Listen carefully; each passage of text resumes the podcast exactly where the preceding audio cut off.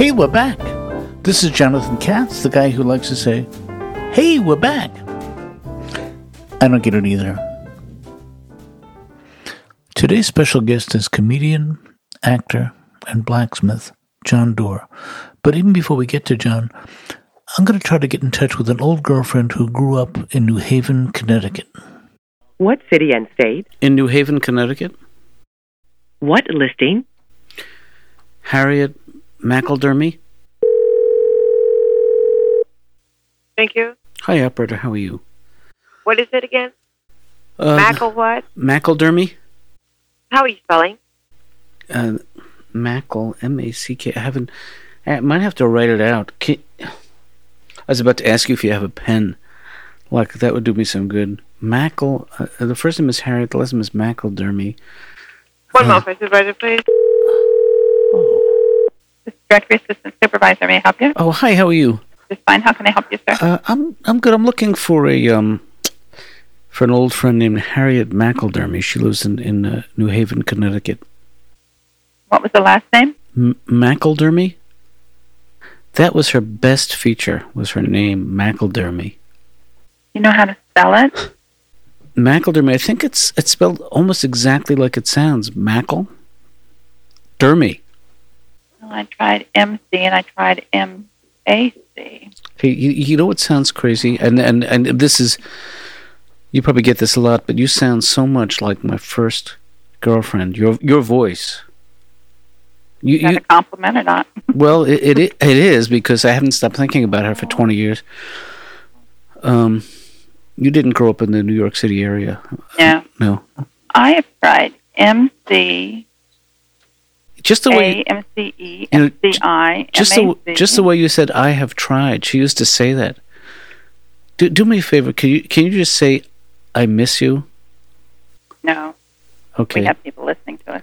Oh, oh okay. Okay. And I, but I that- tried the M A C M I and just M C and each vowel after that to try to make it Macledermy, but nothing is coming up, so she may have it non-published. I don't blame her. Would you publish a name like that? Hmm. All depends. This is what she used to say to me every night for 15 years. I miss you and I mean it. There's no no way you could say that. Just Sorry. that's a that's okay. You know, I you know, it's a very it's a very weird world, the world between the line between telephone information and life. You walk a very fine line. Can you look for up another number for me? Yeah. In New Haven, the I Miss You store. It's a bookstore I used to hang out at. Sorry, nothing listed for the I Miss You store. Oh, thank you so much. You're welcome. So it turns out that I, I was speaking to a very sweet woman who came through for me. She told me what I wanted to hear. And now you're joining me in conversation with the great Jon Dore. Well, now I spend my time uh, in Juneau, Alaska, because uh, we're in the midst of a pandemic. I used to say middle of a pandemic, but I would assume I knew when it was going to end. So now I say midst.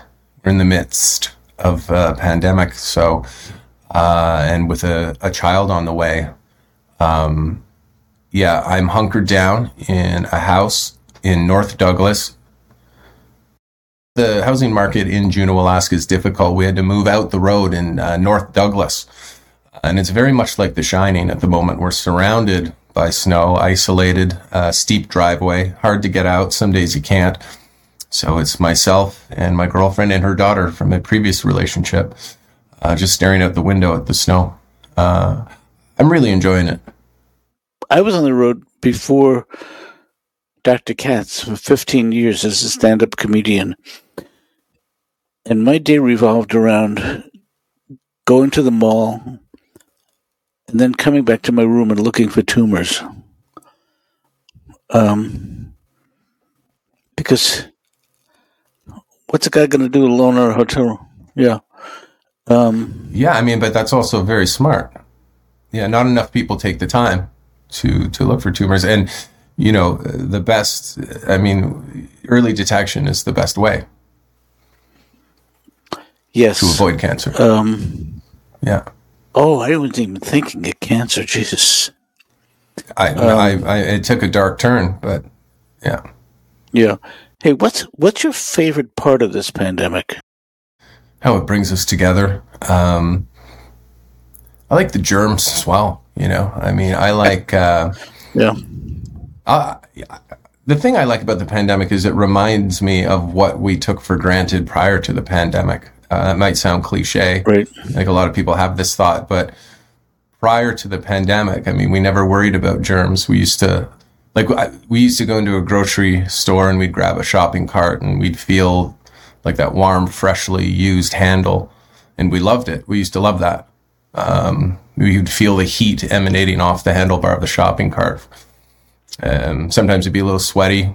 I think we all enjoyed that because it connected us with Great. the rest of society. We weren't thinking of germs. Sure. We were just thinking of the story of the person that used the previous test. Maybe it was a single mother looking for formula in diapers or, you know, an office employee looking for you know, creamers and filters for the break room. And, and who knows, like you, your mind, you'd feel that heat emanating through your body into your mind would, you'd, think of, you'd go further with it. You'd think maybe that office employee worked for a nonprofit organization, you know, and maybe that nonprofit helped remove landmines from Cambodian fields so that families could get to the well to bring water back to the village so that the, the village could stay hydrated, you know.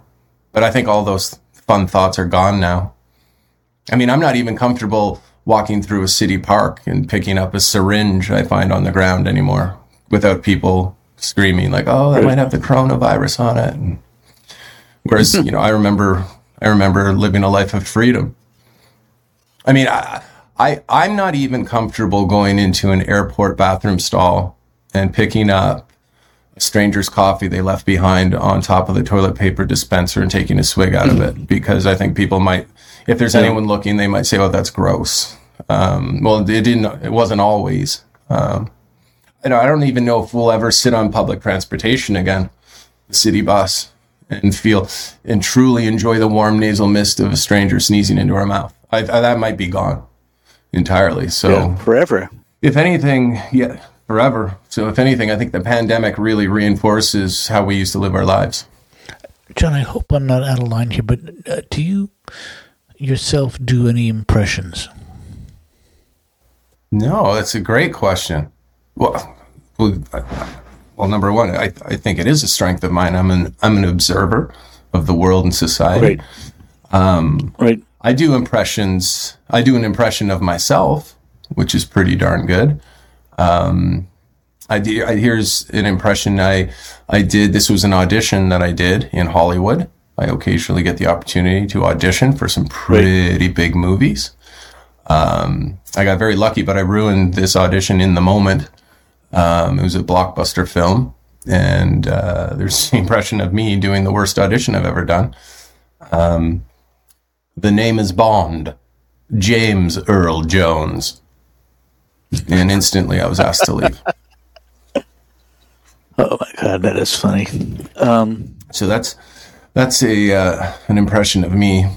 Um, I used to do an impression of uh, cat owners, but I don't do that anymore. Do you do any odd impressions of Adolf Hitler? No, that's too direct. Oh, I can get there, but I don't know if I can get Okay. to what you're talking about. But uh, I Yeah. do. Uh, I used to do an impression of uh, cat owners, um, but I don't. Right. They're a very sensitive bunch. I've learned um, because I mean, I, I genuinely I use when I'd see a missing cat poster on a telephone. Is that right? A missing cat poster or a poster? A poster of Yeah. a missing cat, I guess.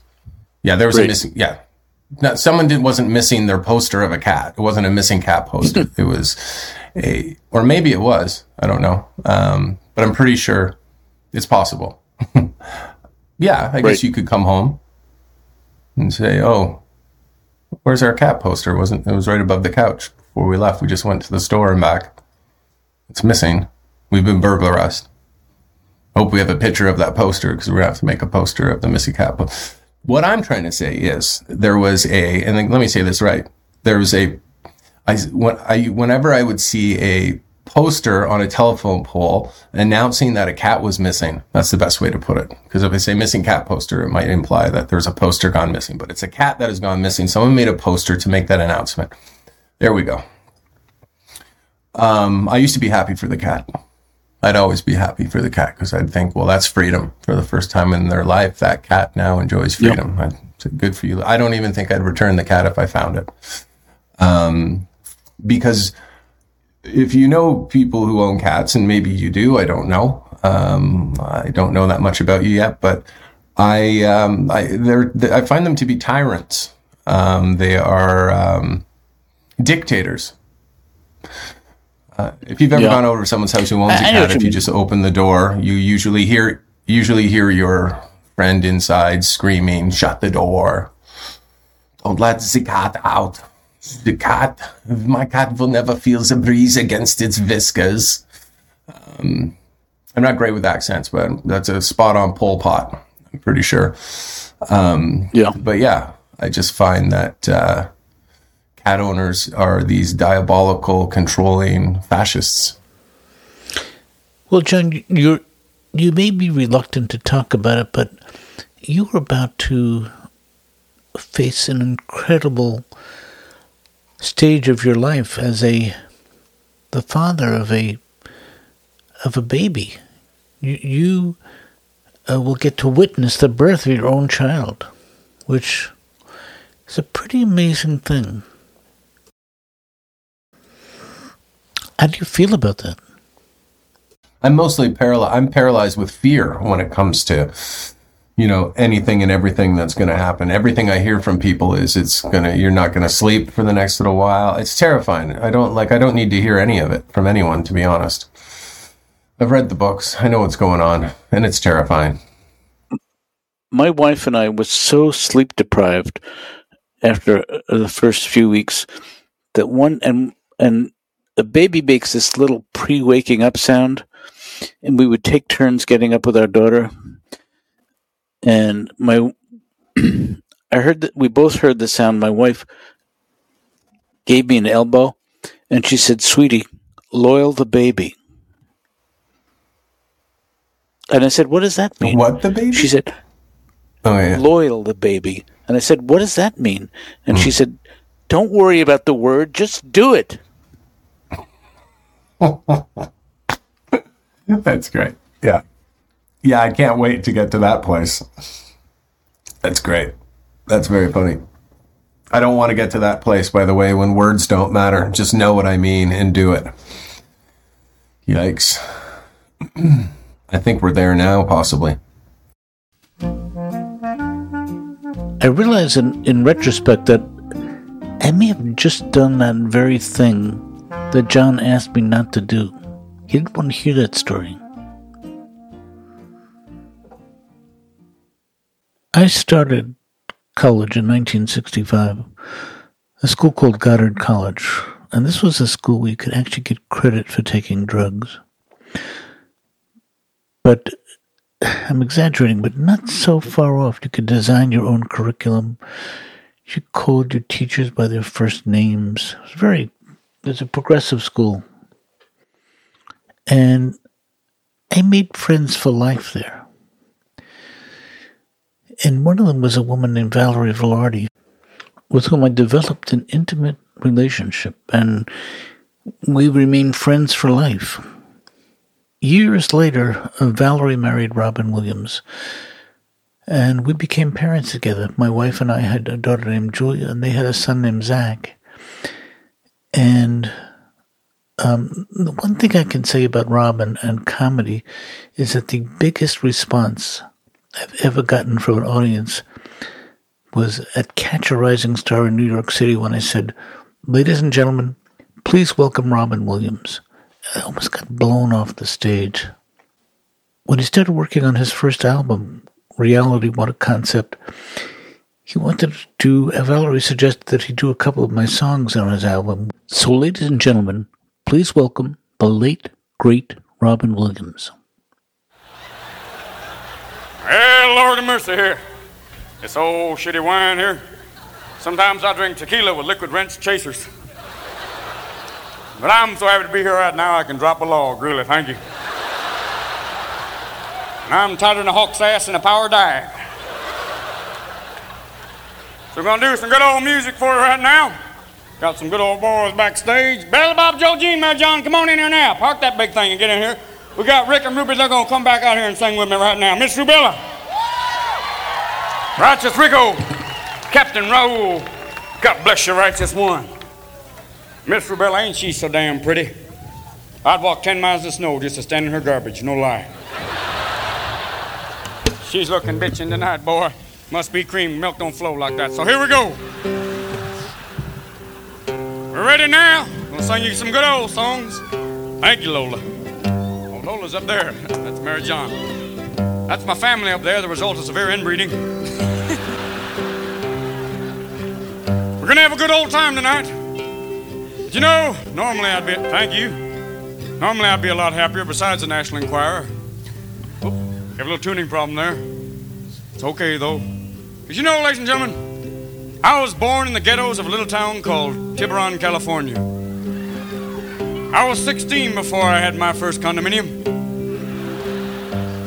And I had to work all winter long just to go to Europe.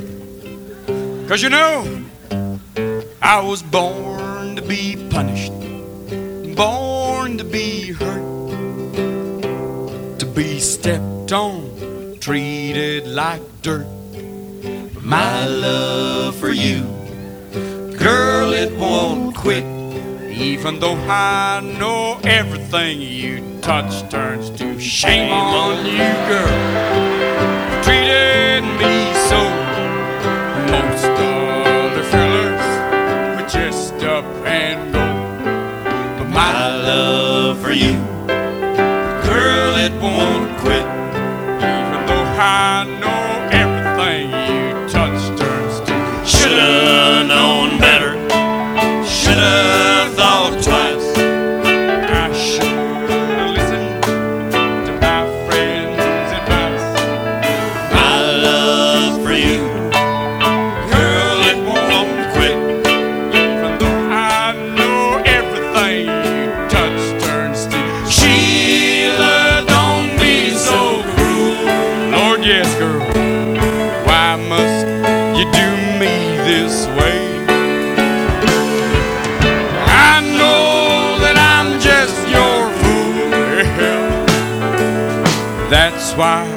I've got to say, hey, hey, yeah.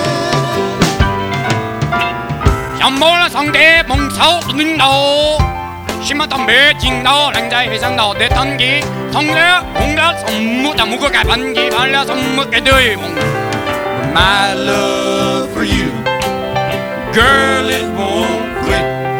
Even though I know everything you touch turns to telling the truth.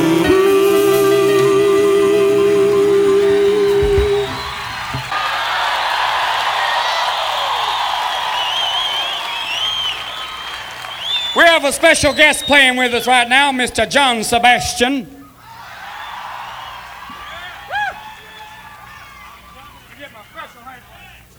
You know, performing is a drug, and you've been an OD. Hold on here. Just- We're going to sing a little song dedicated to the National Enquirer, my favorite magazine. You know you've really made it when you see a picture next to a chihuahua in a cup. Well, woo! Oh, yeah. We're going to have some fun now. but first, we're collecting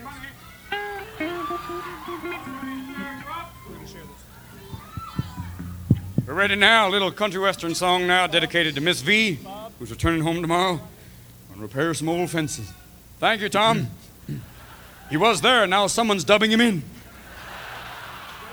Yeah. We're ready now, darling, because this is for you, Miss Val. This heart is closed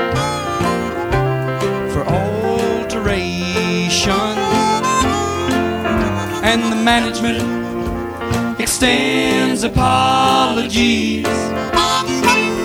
I'm sorry if I've inconvenienced you I'll make it right before I'm through. But for a little while, just bear with me. This heart is closed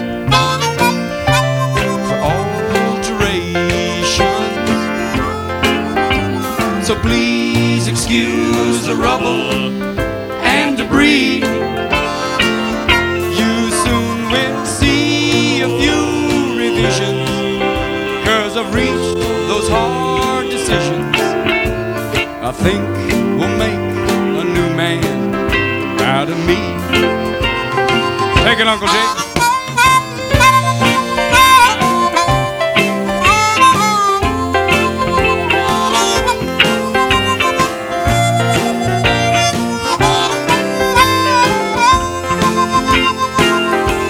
No, darling, his heart is shut tight. For alterations, it is. And the management, well, they're sorry as, they can be. You know I'd love to spend some time with you. I'll call you in a week or two when I get over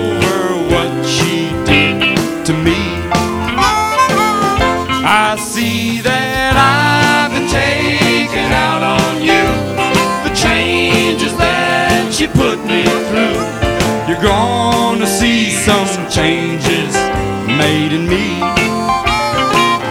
This heart is closed. This heart is closed for alterations.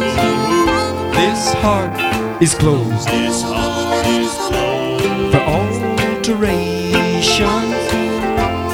This heart is closed, darling. This heart is closed for alteration.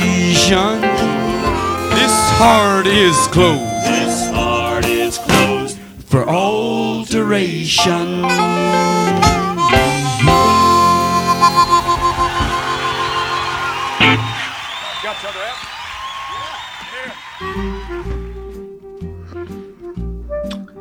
Hey, today we heard the voices of, of the late great Robin Williams, the amazing Jon Dore, an incredibly sweet telephone operator. Today's episode was produced by Dana Friedman, edited and mastered by Bryce Kanzer. Today we heard music by Mike Shapiro, Billy Novick, and Guy Van Duser. Accompanying Robin Williams, we heard Josh Brody, Monica Carroll, and Brian Seff. I'm Jonathan Katz. Thank you so much for listening.